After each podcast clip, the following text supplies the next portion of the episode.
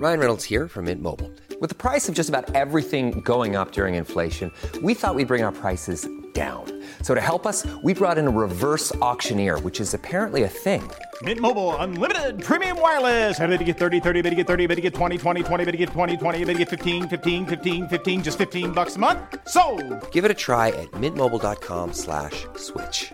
$45 upfront for three months plus taxes and fees. Promo rate for new customers for limited time. Unlimited more than 40 gigabytes per month. Slows. Full terms at mintmobile.com.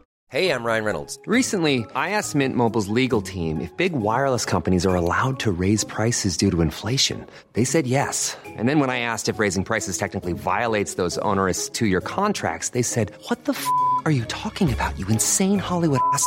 So to recap, we're cutting the price of Mint Unlimited from $30 a month to just $15 a month. Give it a try at mintmobile.com slash switch. $45 upfront for three months plus taxes and fees. Promo for new customers for limited time. Unlimited more than 40 gigabytes per month. Slows. Full terms at mintmobile.com. Här önskar man ju på ett sätt att eh, Katrin och Bingo kanske hade gjort en googling i sammanhanget. kanske bara en. Jag tänker att i tider som dessa så kanske man ska ha en redaktör som helt enkelt så här, pluppar bort de här frågorna. det har varit protester för Black Lives Matter och många av protesterna utmynnar i plundring och våld och polisbilar som brinner. Ja, jag kan säga att alla tjejer som hade silikonbröst, vilket var ganska många på den tiden, de hade enorma kukor. Hej och välkomna till ännu ett avsnitt av Lille Lördag. Ni är många som lyssnar så att vi får vässa analysen. Eller vad säger du, Bettan? Jo tack! Vi är såklart superglada att det är så många som lyssnar och är nöjda med podden. Och är man nöjd eller missnöjd så kan man alltid kontakta oss via Lille Lördag Podcast på Instagram. Eh, man kan skicka DM eller skriva direkt i feeden. Vi finns där hur som helst. Ja, det är mycket som händer just nu. Det brukar ju vara nyhetstorka vid den här tiden. Det brukar vara lite studenter som hurrar och någon gammal gubbe som står och surar bakom busken. Men inte år 2020. Nu händer det grejer. Ja, men det känns ju verkligen som så här Kapernaum på något sätt. Det är, eh, det är eh, alltså en oerhörd eh, samtid vi lever i. Alltså det, är väl liksom, det här är ju ett historiskt år, alltså just nu, på många sätt. Men för mig som eh, har barn i många olika åldrar så har det här också blivit en intressant vår. Det har funnits en öppning för mig att prata om allt från trafficking, prostitution, rasism. Det, det liksom kommer inte bara från mamma som vill prata. Utan eh, jag kan liksom använda en historisk och politisk vinkel på ett helt annat sätt. Ja, och du vaknade till i helgen när du fick ta del av mitt gamla eh, fotoalbum från mina tidiga liksom, 20 år. Och ännu yngre. Men jag fattade ja. inte att du, att du hade hittat det i sommarstugan. Jo, alltså jag Jaha. har ju alltså varit i sommarstugan i helgen och tömt den för nu är den äntligen såld. Och eh, det var väldigt vemodigt måste jag säga efter så många år där, nästan 20 år. Och eh, nu, eh, ja, då helt plötsligt så hittade jag i alla fall långt in i vårat så här, ja men du vet, lilla lagerutrymme, eh, massa flyttlådor som jag hade glömt bort. Och där i låg alla mina fotoalbum från liksom, tonåren upp till 23 typ.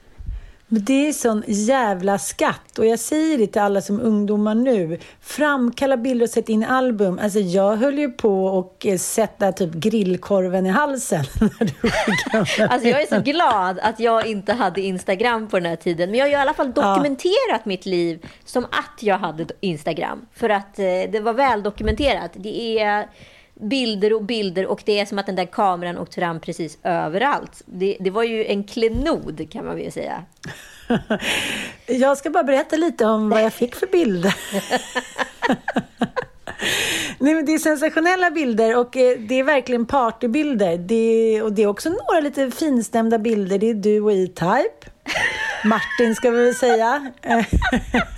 Alltså jag har är helt glömt bort att jag har Ja. liksom fotat honom. Det är så hemskt.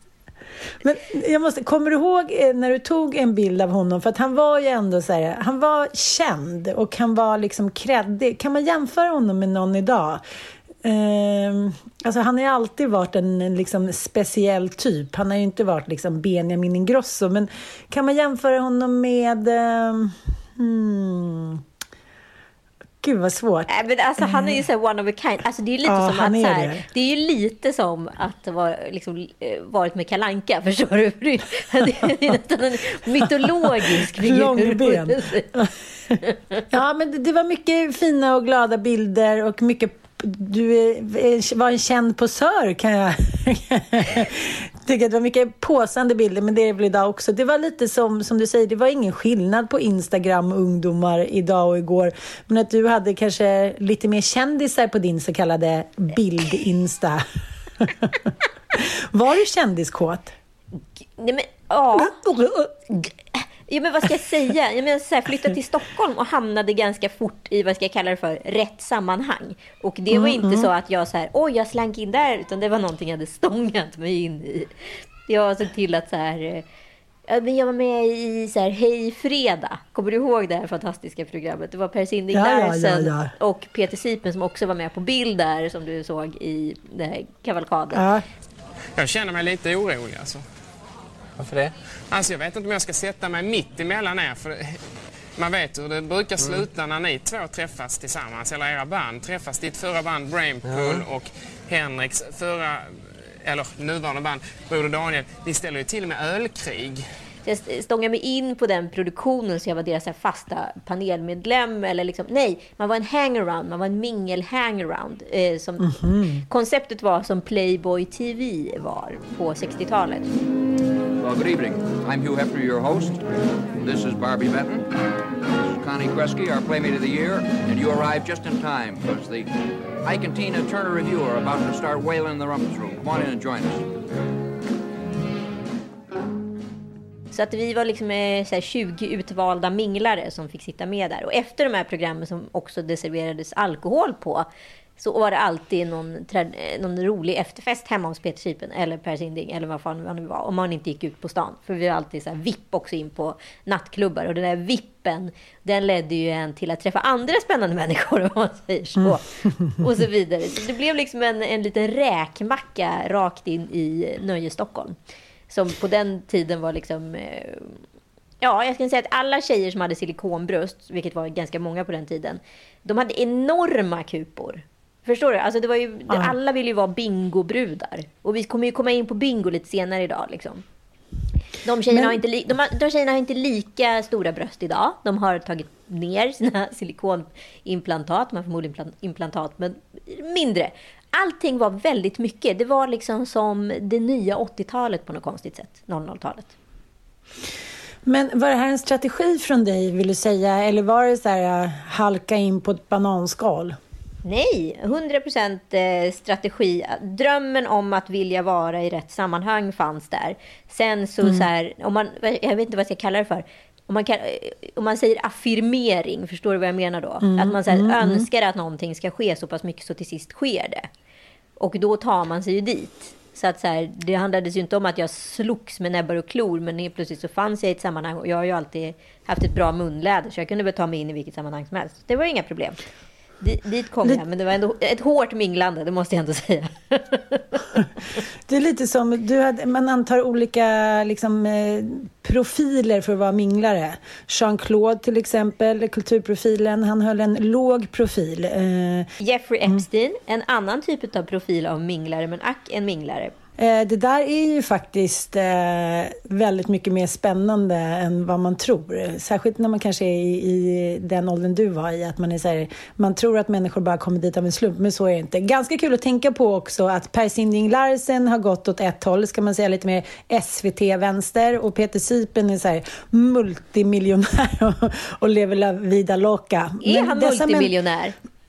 Ja, gud ja. Herregud, han har så mycket pistoler.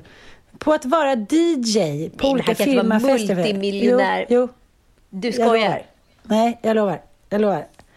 Han har en fet jävla lägenhet vid Odenplan. Han, eh, han har betalt sommarställe. Du tänker att han spelar kanske så här tre till fem gånger i veckan. Får ett fett arvode, gör massa såna här...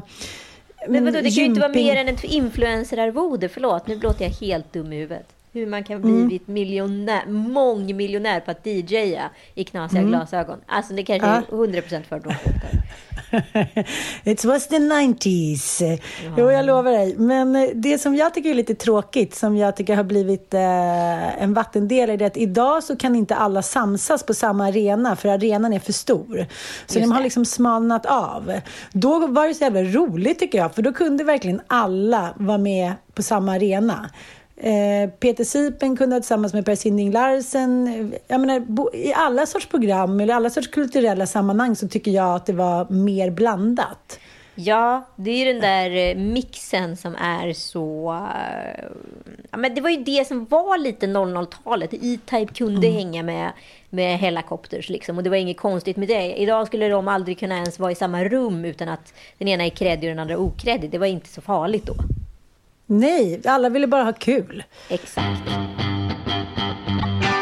Och några som bara vill ha kul, det är ju ändå Katrin och Bingo. Vi hade verkligen liksom inte ta- tänkt att ta upp det här. För dels så tycker jag verkligen jättemycket om både Katrin och Bingo i ett privat sammanhang. Men, men det är så här, nu har vi fått så sjukt många DMs och mejl och allt vad det är om det här. Så det, det är oundvikligt skulle jag säga. Ska vi ta och lyssna lite på... Det är två poddar sen av relationspodden där de tog upp det här med sugar daddy. Visst är det det? Just det. Ja, vi lyssnar lite på frågan.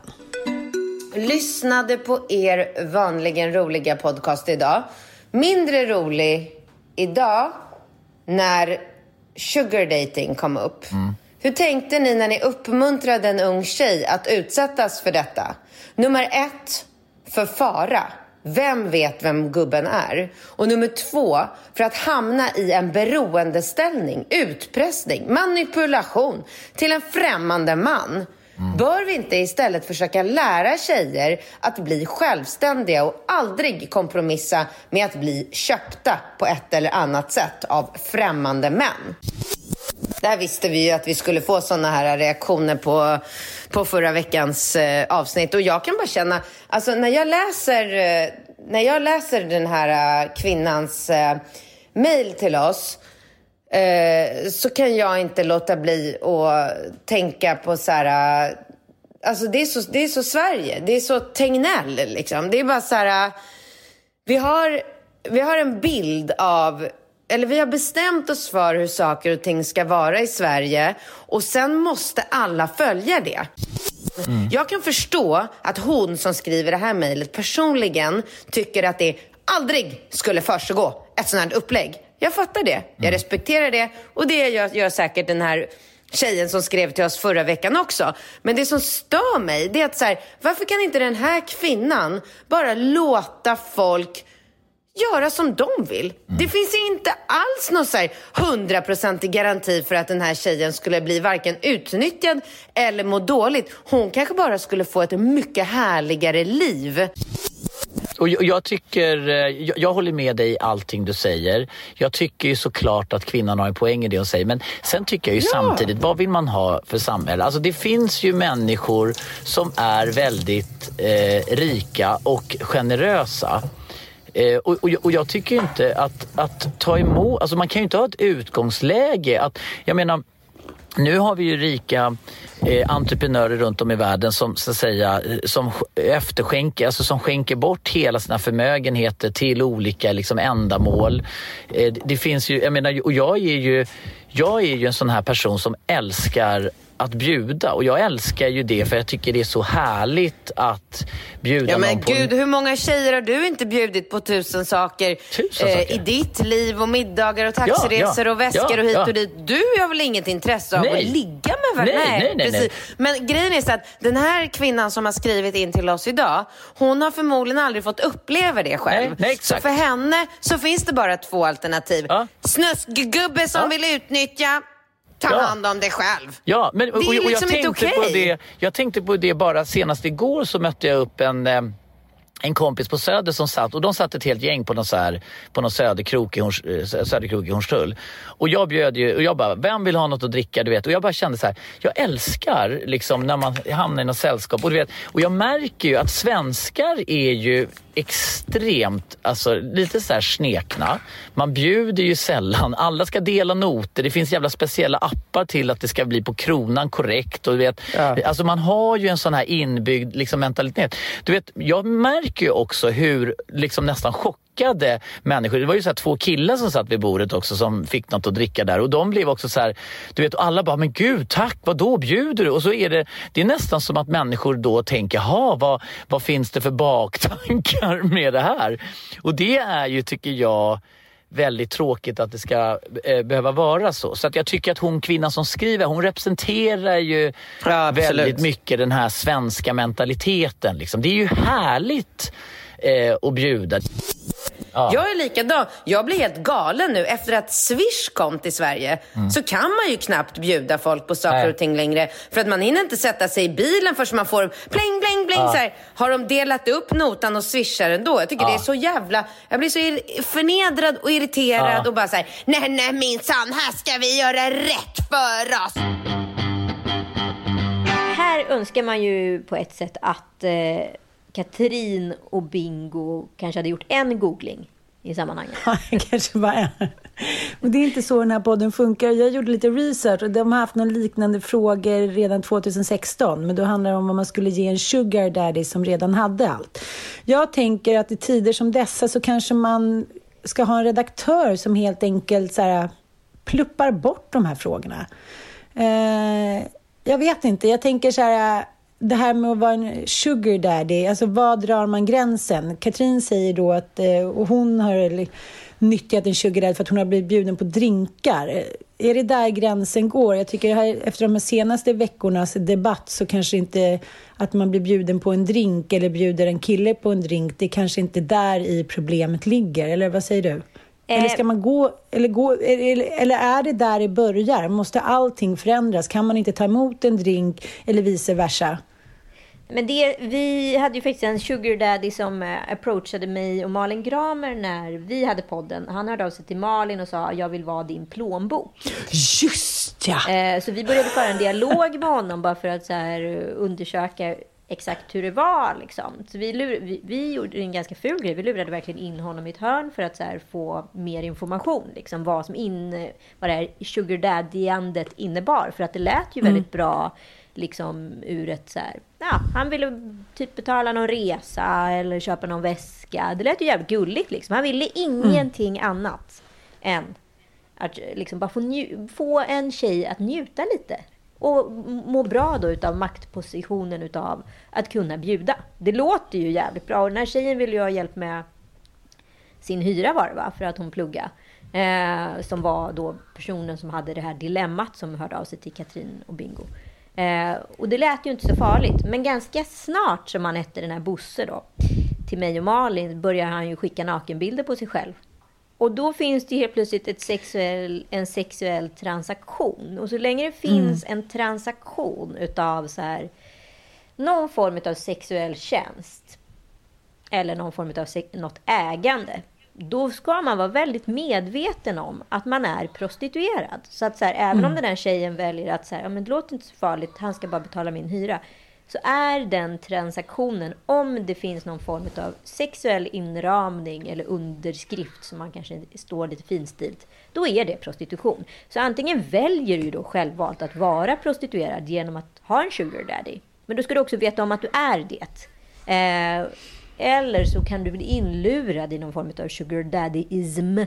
Och eh, jag tycker att som vuxen förälder i alla fall så skulle inte jag kunna sitta och rekommendera min tonårsdotter till att ha en sugar daddy. Det, det känns inte liksom helt moraliskt försvarbart. Och om man nu vill kalla det att det är tråkigt och svenskt och så jävla trist. Då får jag i sådana fall vara tråkig och svensk och jävligt trist. Det, det är min alltså... officiella ståndpunkt. Jag vet inte, vad, vad känner du? Nej, men jag känner bara så här att, eh, att vara någons sugar daddy, det refererar jag ofta till att äldre män betalar för yngre kvinnor. Just det. Och då menar jag väldigt unga kvinnor. Och eh, alla som fort, kanske har någon tanke på att det är tråkigt svenskt kan ju gå in och se de tre delarna på Netflix om just eh, Epstein. Ja, han var ju en sugar daddy deluxe kanske man ska säga.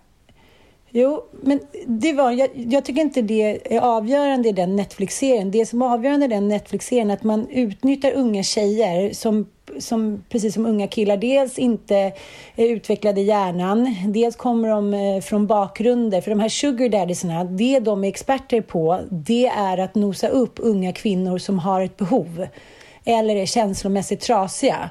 Så det kan aldrig bli liksom en transaktion som är jämlik. Den Nej. finns inte. Och så länge det, den möjligheten inte finns så finns det heller ingen liksom möjlighet till att det här är en attraktiv affärsuppgörelse. Nej, och sen så tror inte jag att alla behöver gå så långt som Epstein i sin sugar daddy-ism. Men det som låter jävligt bra på pappret, eller som kanske börjar med ett par glada drinkar på krogen, det kanske stannar där. Men om det inte mm. stannar där, vad är då nästa steg? Finns det då ett intresse av någon form av sexuell transaktion? Om du bara masserar mig lite eller runkar av mig lite så betalar jag en handväska till dig. Då ska man veta att man frivilligt, ofrivilligt kliver in i prostitution. Så man har också sitt eget val att göra, avsluta där. Men om vi går tillbaka till Epstein, för nu har vi ju båda sett den här dokumentären ah, som ah. finns på Netflix. Eh, Filthy mm. Rich heter den. Jag tycker alla ska se den om man inte har ah.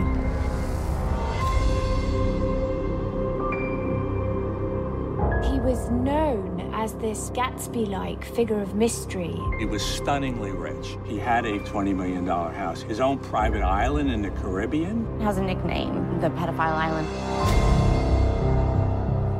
In 2005, the Palm Beach Police Department received reports of young women going to and from his residence. The monsters are still out there. You took our freedom, now we're gonna take yours.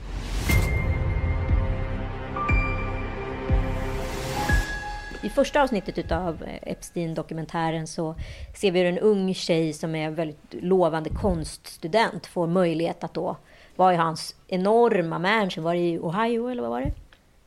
Eh, nej, New Mexico. New, New Mexico. Mexico ja. mm. Och bara måla då. Hon hade väl en ganska så här, explicita... Det var, ju, alltså, det var ju väldigt fint på ett sätt men också kanske liksom lite radikalt. Hon var otroligt duktig konstnär. Hon målade av henne och hennes syster i puberteten. Liksom. Och det var ju de här konstverken han, Jeffrey Epstein och hans flickvän Gisane då föll för.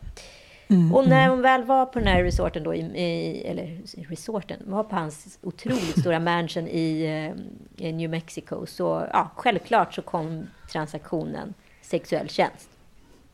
Ja, och det som, det som gör mig så äcklad och det som verkar vara mer regel än undantag är ju att den partnern då, den kanske jämnåriga, jämbördiga ekonomiska partnern, som i det här fallet så hade ju Epstein en, en, ja, en väldigt eh, liksom, välutbildad och eh, likasinnad då, eh, flickvän som också var med på det här. Och det, det är den jag, eh, jag tycker är så jävla obehagligt att kvinnor ofta eh, liksom är medbrottslingar i såna här sugar daddy-fall. Liksom. Det som inte nämns i boken om eh, klubben, om Arnaud mm. och eh, är ju att Katarina Frostenson, alltså det påstås i alla fall, snacket på stan säger att hon har ju många gånger varit liksom eh, medhjälpare och det har inte alltid varit liksom bara han som har haft en, utfört en sexuell tjänst om man säger så på de här tjejerna, utan även hon har varit med ibland. Det är snacket på stan. Jag har inget belägg för det, men eh, ja, ingen rök utan eld brukar det väl vara. Och Nej. om det här nu är ett mönster bland sociopater, som vi uppenbarligen både Jeff Epstein och Arnaud är, så är det ju inte helt oväntat att han kanske också har en medhjälpare. Nej, precis. Men, men det, någonting som också tycker jag är så slående är att de här kvinnorna... Alltså, när man, jag, precis, jag håller på och läser om klubben. Och eh, det måste säga att han ligger ju i Arnaud. Det är klart att han inte kan liksom, ha några inkomster eller jobba för så många brudar som han håller igång. Som sugar daddy, som eh, våldtäktsman. Så, alltså, jag fattar inte hur han har hunnit med. Det måste liksom vara ett heltidsjobb att nosa upp de här tjejerna. Om man kollar på Kapten ja. Klänning så var det exakt samma sak där. Alltså hela hans eh, dagsschema, det handlade ju om olika former av sexuella kontakter med väldigt unga tjejer. Man får inte ens ihop mm. att han kunde genomföra ett jobb som polis. Och vi, det finns ju liksom olika väldigt prominenta liksom, människor inom näringslivet som också liksom haft stora... eh, Alltså, det verkar som att så här, otroligt eh, duktig på sitt jobb, kan man säga så? Mm, har mm. också ett otroligt sexuellt driv. Att de här två grejerna går hand i hand. Eller är ju den här sociopatin som ger, ger liksom näring åt det andra? Jag har ingen aning. Det är det här som är så sjukt spännande i det här. Jo, men jag tycker det blir så jävla tragiskt också om man tar Katarina Frostensons fall som har varit liksom en upphöjd poet och en av de aderton, att hon liksom med sådana näbbar och kno, klor försvarar då Arnault. Hon säger att det är groteska överdrifter då i den här Dagens Nyheter. Det skulle ha fabricerat ihop den här artikeln där de här 18 kvinnorna vittnade om, om hennes man då. Och det blir så jävla sorgligt och det blir också så tydligt att hon har varit en medlöpare för att ingen och- de kanske hade ett sadist, en sadistisk relation. Det pratas ju mycket om att hon kommer från en religiös bakgrund, att under hela hennes uppväxt hon har kallats för isprinsessan, för den sköna. Hon vill liksom vara någon jungfru för att kunna skapa. Hon har inte skaffat barn. Det kanske är ett, har varit ett 30 35-årigt långt, evigt pågående sadistisk relation. Jag kan liksom inte tolka det på något annat sätt. Jag pratade med en tjejkompis om det där som har varit i någon liknande relation fast typ ja, under ett halvår. Där hon då skulle vara, som det kallas, underdånig. Och fick vänta på att hennes eh, dåvarande kille skulle komma hem. Hon fick gå omkring utan trosor. Alltså det var ju bara sexuellt. Och eh, det är ju en vanlig liksom, sadistisk relation. Och många lever ju det här i många år. De kanske har gjort det då. Det kanske var en överenskommelse att han då skulle vara ute och ligga med andra. Att hon skulle då bli utplånad för konstens skull. Men det är ändå så eh, otroligt obehagligt och tragiskt tycker jag.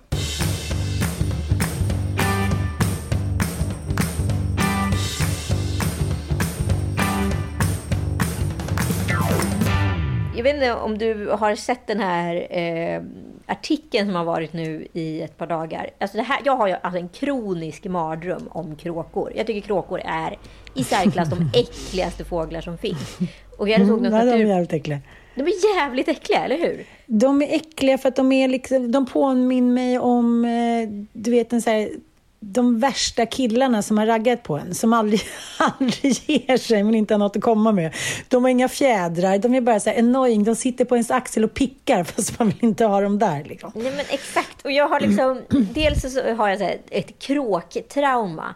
För en gång för, liksom, vad det här, vad kan det vara, 15-20 år sedan så såg jag en liten fågelunge ligga på marken hade alltså trillat ur sitt bo. Det är väl också i försommaren, maj, juni som detta sker. Och då eh, kommer en kråka, sätter sig då gränsle på den här lilla fågelungen, river av ena vingen, tittar på den och njuter och den börjar skrika som bara den såklart. River av den andra vingen.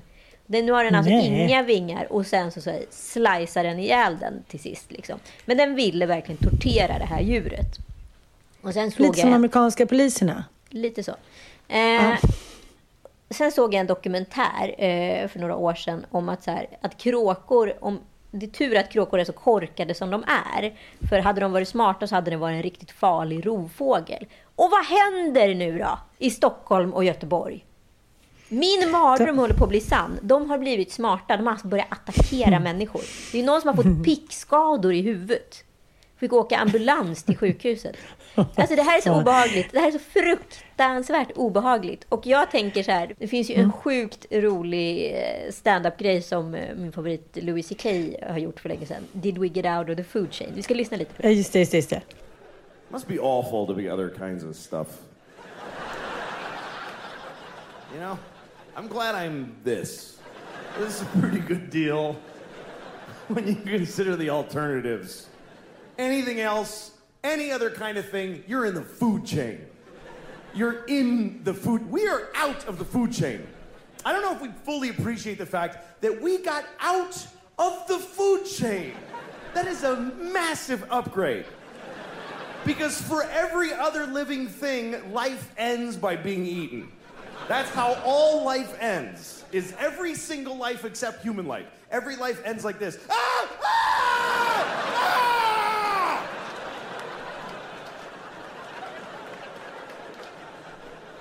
We're the only ones that get to just die old in a bed. Just, mm-hmm, I love you.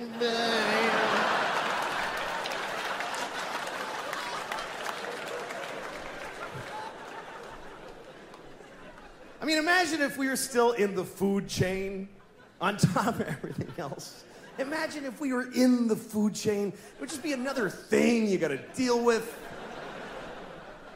You're already having a bad day. You wake up in the morning, you're making breakfast, you burn your toast, and it's too late to try again. And your kid comes in and says, "Bleh," and you're like, fine. And it's just, why?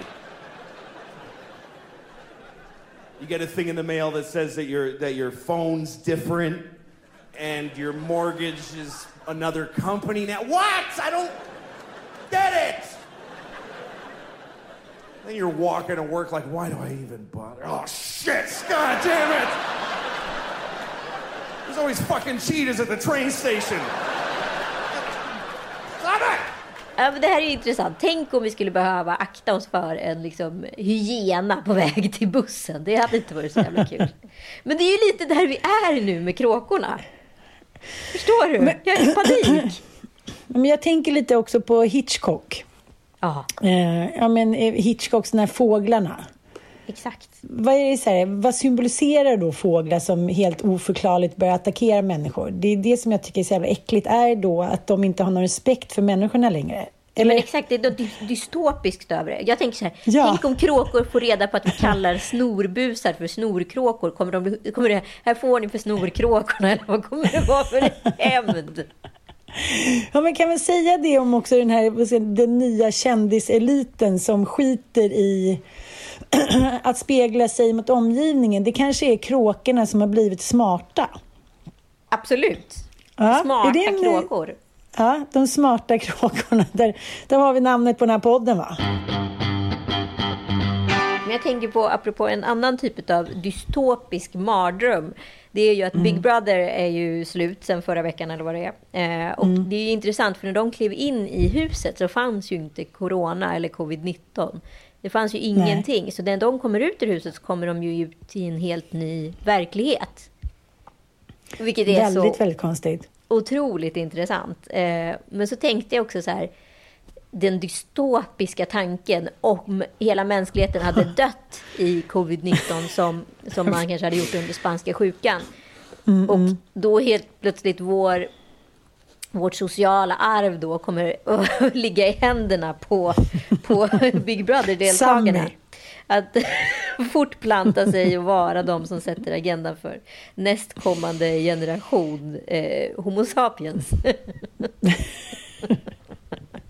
Det kanske skulle bli bra. Folk kanske skulle vara Ja. lite mer nöjda.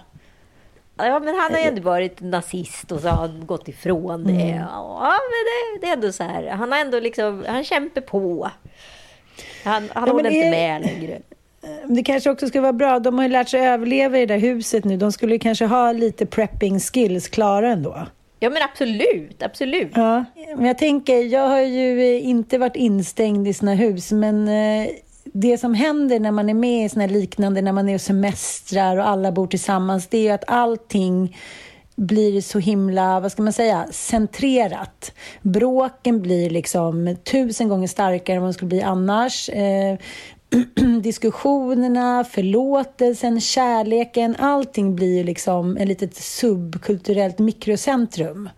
Och det där är väldigt speciellt tycker jag. Och det kan ju ändå påminna lite om det som vi själva har genomlevt nu. Att vi liksom varit instängda i våra hus och lägenheter och sommarhus. Att allting som sker blir mycket, mycket större än när vi kan spegla oss i verkligheten. Så det är på något sätt en, vad ska jag säga, en så här svennebanan-extremist som kanske liksom sker även i hemmen. Förstår du vad jag menar? Ja, absolut. Det- Är det vi som är de smarta kråkorna eller kråkorna som är smartare än oss? Mm. Hela, hela världen förvandlas till ett eh, Big Brother i miniatyr.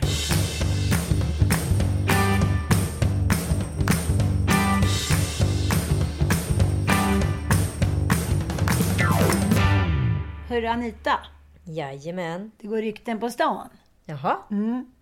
Att Joel har gett dig en väldigt rolig treårspresent. Alltså du fyller inte tre, men ni hade ju treårsdag häromdagen. Och då går ryktet på stan att han gav dig en vandring.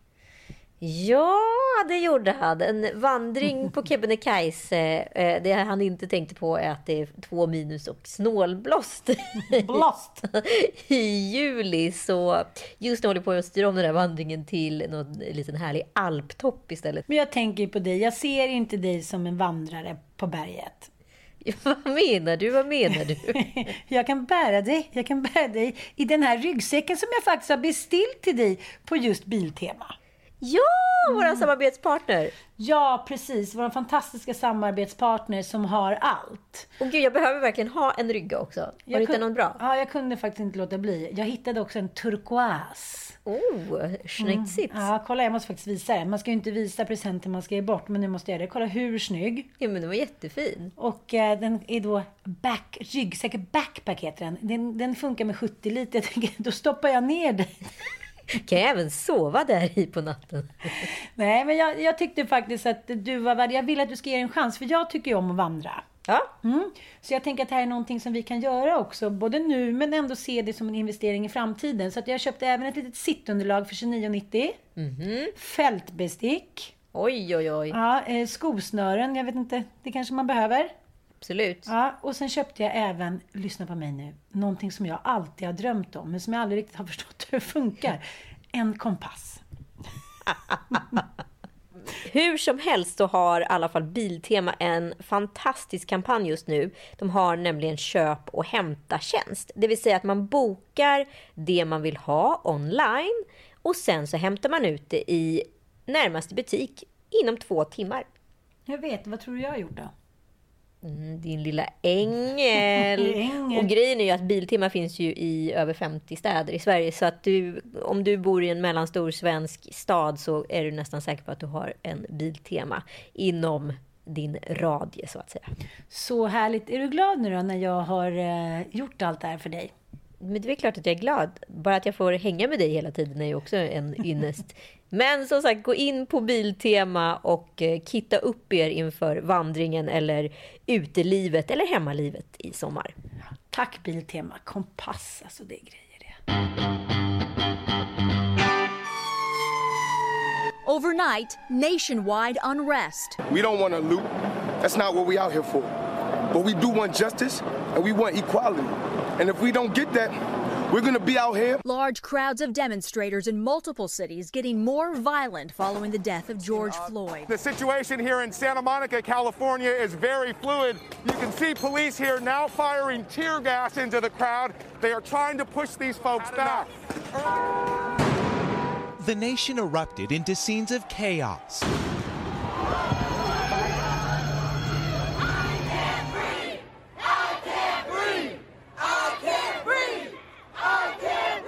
Hallå Peppe Öhman, journalist och författare som befinner sig i eh, händelsernas epicentrum, eller jag på att säga, i alla fall i ett av dem i Los Angeles. Kan du ge oss en liten eh, insiderblick på vad som sker och vad som har hänt? Ja, men det har varit en äh, ganska våldsam vecka i hela USA och igår, äh, eller egentligen i lördags eskalerade det riktigt ordentligt här i, i Los Angeles och Santa Monica också. Det har varit protester för Black Lives Matter och många av de här protesterna utmynnar i plundring och våld och polisbilar som brinner. Och uh, efter att ha varit inne på lockdown alltså då i flera veckor på grund av covid-19 så, så har vi nu också haft utegångsförbud. Och uh, så först var det bara utegångsförbud på kvällen från liksom att solen gick ner till solen gick upp men igår i Santa Monica på grund av att, uh, att de här plundringarna var så våldsamma så började det faktiskt uh, utegångsförbud redan klockan fyra på eftermiddagen. Och eh, det var liksom surrealistiskt. Det enda man hörde var helikoptrar som snurrade över staden och annars var det helt tomt på gatorna förutom då i downtown Santa Monica där, där eh, polisen arresterade alla som rörde sig och, och där folk plundrade och slog sönder fönster, fönster och, och eh, ja, men det var våldsamt. Hittills har verkligen ingen dött ännu, lyckligtvis, men uh, hoppas vi börjar få sluta på det här snart. Och vad händer då med de som blir arresterade efter lockdown-timmen? Får de då böter för att det är lockdown eller får de... Är det, går det under någon force majeure eller vad, gör, vad händer nu? Igår sa LAPDs polischef att man kan få böter upp till 1000 dollar om man rör sig ute. Innan eh, liksom, covid-19 drog igång så hade ju presidentkampanjen startat och det har ju väldigt Trump har ju haft ett ganska starkt mandat i USA. Hur, har det här, den här senaste veckornas händelser påverkat eller hotat det mandatet på något sätt? Vi har sett att han gjort utspel mot journalister och eh, det är väldigt uppiskad stämning där borta. I alla fall vad som rapporteras i Europa. Ja. Ja, men det är det faktiskt. Alltså, skulle någon ha frågat mig i januari, februari hur det kommer att gå i presidentvalet liksom nu i november, då skulle jag sagt att Trump med största sannolikhet kommer att vinna. Men efter det så har hans popularitet dalat, alltså till att börja med med, med hur illa skött covid-19 är. Och nu har det liksom gått drastiskt ner i och med de här kravallerna och demonstrationerna och för att han liksom inte riktigt har kunnat ta en ställning för Black Lives Matter. Han har visserligen sagt att han tycker att det är otroligt hemskt det som hände med, med George Floyd som blev mördad för en vecka sedan. Men han får inget sätt uppmärksamma den strukturella rasismen. Alltså, den här protesten handlar ju inte bara om en svart man som har blivit dödad av polisen utan det är droppen som fick bägaren att rinna över efter 400 år av förtryck. Alltså det, det här är en historia som bara upprepar sig, upprepar sig, upprepar sig.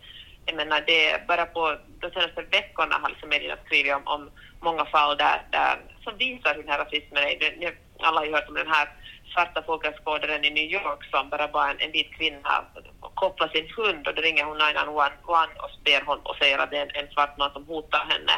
Ja. Och så var det Ahmed Arbery som blev mördad av två vita män, en före detta polis i, i Georgia för några veckor sedan, eller ja, det var i februari, men det var flera månader innan de blev, liksom, drog sig inför rätta, de här männen. Så det är en, eh, det är som att just den svarta befolkningen är enormt mycket mer drabbad både ekonomiskt och rent fysiskt av covid-19. Liksom en, en, en massa olika saker som bara staplats på varandra och nu, eh, ja men nu stod folk inte helt ut mera och, eh, och det är därför som man nu protesterar över hela landet. I am your president of law and order and an ally of all peaceful protesters. But in recent days, our nation has been gripped by professional anarchists, violent mobs, arsonists, looters, criminals, rioters, Antifa, and others. Enormt mycket och det handlar väl om rädsla och ett otroligt polariserat land. För det som Donald Trump har gjort, att han är verkligen han har ju inte varit den enande landsfadern utan han har tvärtom verkligen spett på den här polariseringen. Han har liksom kallat också folk som demonstrerar för thugs och liksom eh, och sagt att det finns very good people, liksom det, det är något som han sa redan i protesterna Charlottesville för, för några år sedan när han hänvisade till då nynazister. Han har liksom eh, han håller på att ge blinkar till liksom sin egen väljarkår. Han har ju själv knappt några svarta väljare så han liksom försöker hålla kvar sina egna väljare som många, inte alla svarta, många är väldigt rasistiska samtidigt som han försöker vara, säga det som han kanske, som han innerst inne vet är rätt, att det är liksom fel att, att polisens övervåld mot svarta är fel. Ja, men om man, om man nu skulle kolla på rasismen eh, eller rasklyftorna i USA. Om man kollar på liksom från, eh, vad ska man kalla det för, 1600-talet och framåt då egentligen liksom slav, eh, slavarna började komma till USA och vad som har hänt därefter. Jag lyssnade på den här podden som Times har släppt eh, som var väldigt intressant angående på ämnet. Liksom. Skulle man säga att vi är i fas med vår samtid eller har vi liksom gått två steg tillbaka? Har det stått still de senaste så här, 30 åren eller är det förflyttningar framåt ändå?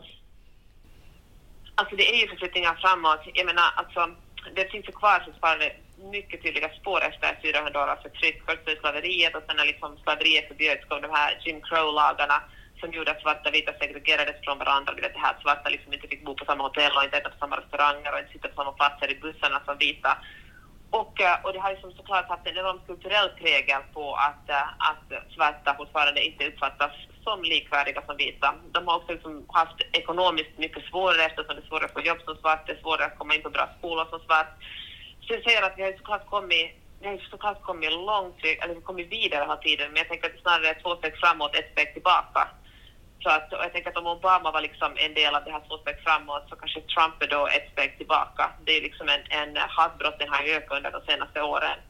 Men, eh, men, eh, men 30 år tillbaka, alltså, då fick man ju knappt, då fick ju knappt alltså, vita och svarta gifta sig. Så man måste säga att, att vi är på väg, men, men det går väldigt långsamt. Och det, och det kanske, jag menar, alltså det finns ju ingen som tycker att plundring är bra, men jag tror verkligen att de här protesterna som nu sker, de här demonstrationerna, fredliga demonstrationerna verkligen behövs. För att, för att svarta liv verkar fortfarande, eller ännu inte vara lika mycket värda som vita i USA.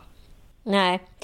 Eh, ja, vi kommer följa nyhetsrapporteringen och det som händer i USA med eh, stort intresse eh, och avsky såklart. Men tack snälla Peppe för att du var med oss. Tack för att du fick vara med. Vill man höra mer utav Peppe så kan man göra det på Magnus och Peppes podcast där de också fördjupar sig i nyheter och samhällsfenomen. Jag kan inte sluta förvånas över dessa vita människors övervåld. Och eh, jag kan också inte sluta jämföra med lite eh, det här senaste veckornas debatt då om att eh, de här torskarna aldrig, aldrig, aldrig har erkänt de här kvinnorna som de har köpt sex av som människor, utan de ser dem precis som en vara. Och jag får samma känsla här när, när polisen då trycker ner, eh, han håller i åtta minuter. Alltså, han, han sitter bara där. Vad tror han ska hända om man trycker liksom knät mot någons hals i åtta minuter? Det är klart att man till slut krä, kvävs. Get off of him now. What is wrong with y'all? What the fuck? He got made. He got made. Bro, he's not moving. So do they kill him, bro? Jag fattar inte. Alltså det, det, det är liksom, vi kan inte förstå. För vi, eh, så länge vi, de, både USA och vi här, inte på något sätt erkänner den här tysta rasismen som liksom pågår hela tiden så kommer det inte ske någon förändring. Det är så, ett sånt hinder där eftersom det ska vara så uttalat, det är så mycket som sker. Men jag menar, jag tänker på i, varför har till exempel USA, som är en av världens rikaste länder, varför har de hittills inte lyckats skapa någon, ja men till exempel som Medicare, Obamacare? Det är ju för att det finns ett sånt motstånd för det här, annars skulle det ha skett för länge sedan. Alltså jag lyssnar på podden 1619 som eh, New York Times släpper.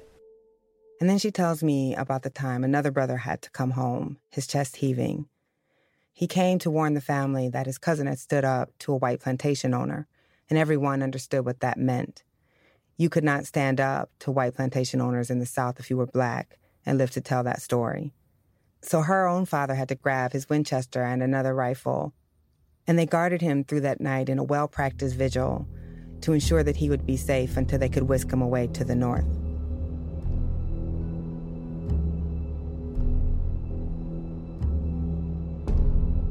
När USA liksom uppfanns eller startades, när de vita eh, människorna hade kommit till USA, då eh, ägde ursprungsamerikanerna liksom landet egentligen. Eh, sen kom man på att man skulle börja odla bomull, för det hade man hört funkade bra i Europa. Men saken var den att jorden som man odlar bomull i, den, kan, den är obrukbar efter tre år och då måste man ha nya landmarker. Och helt plötsligt så insåg man då att man behöver ju stora, stora, stora liksom, Eh, plantager för att kunna få det här att vara en växande och fungerande industri. Och det är ju samma sak med tobak och så vidare.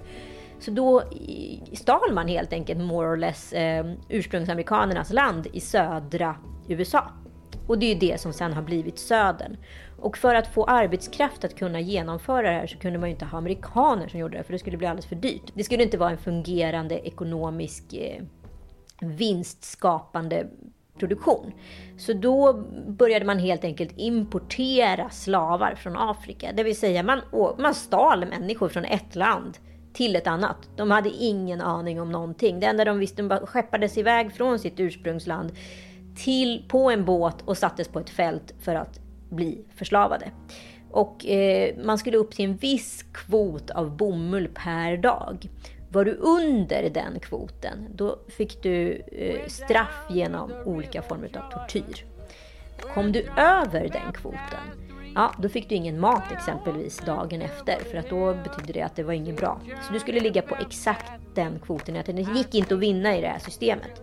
Sen skapades egentligen den finansiella strukturen. Istället för att så här, slavägarna eller plantageägarna skulle så här det kostade ju väldigt mycket att driva det, de här plantagerna. Men istället för att använda liksom sitt hus som en säkerhet, som vi gör idag exempelvis när vi tar ett banklån och så vidare, eh, så kunde man använda människorna istället. Så det var ju så slavhandeln började. Och det är alltså grunden för all typ av fondmarknad i världen. Så helt plötsligt kom europeiska intressen in och började också handla i slavar och så vidare. Så de här människorna var liksom handelsvaror i mångt och mycket.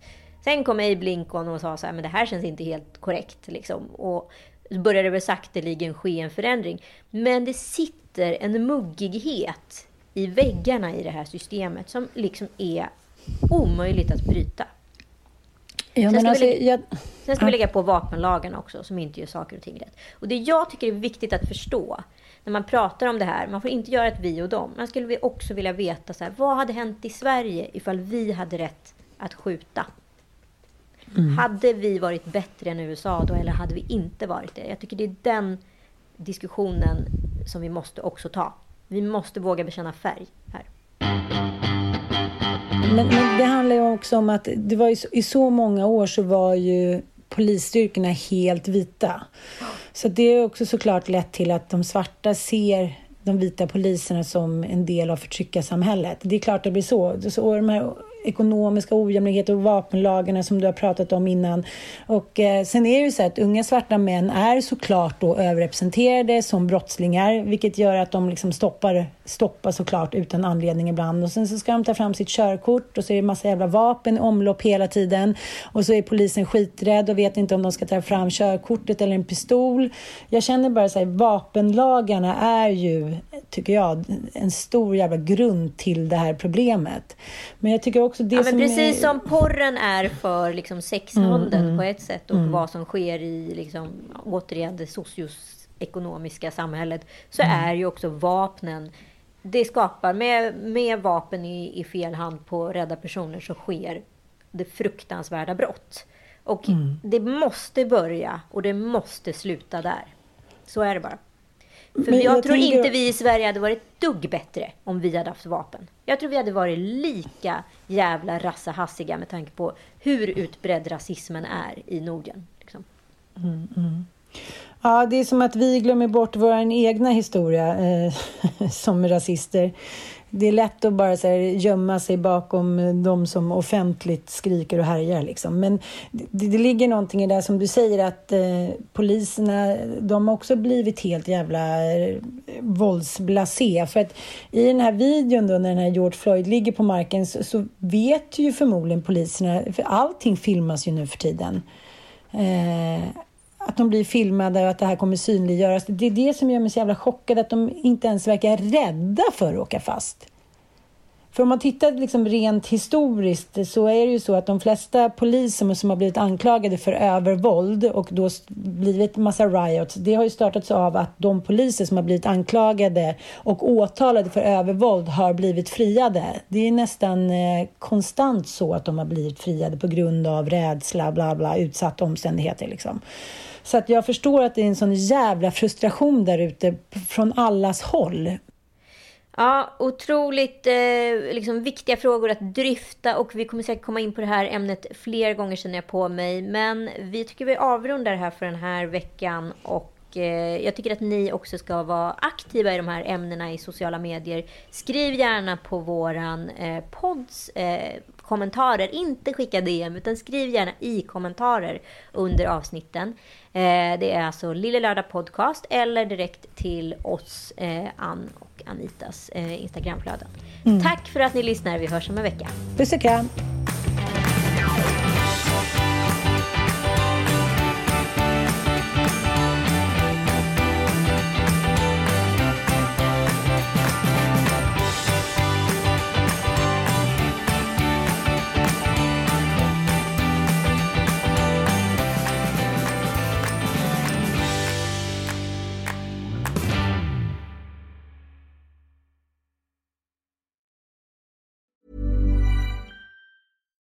Botox Cosmetic, out of botulinum toxin A, FDA approved for over 20 years. So, talk to your specialist to see if Botox Cosmetic is right for you.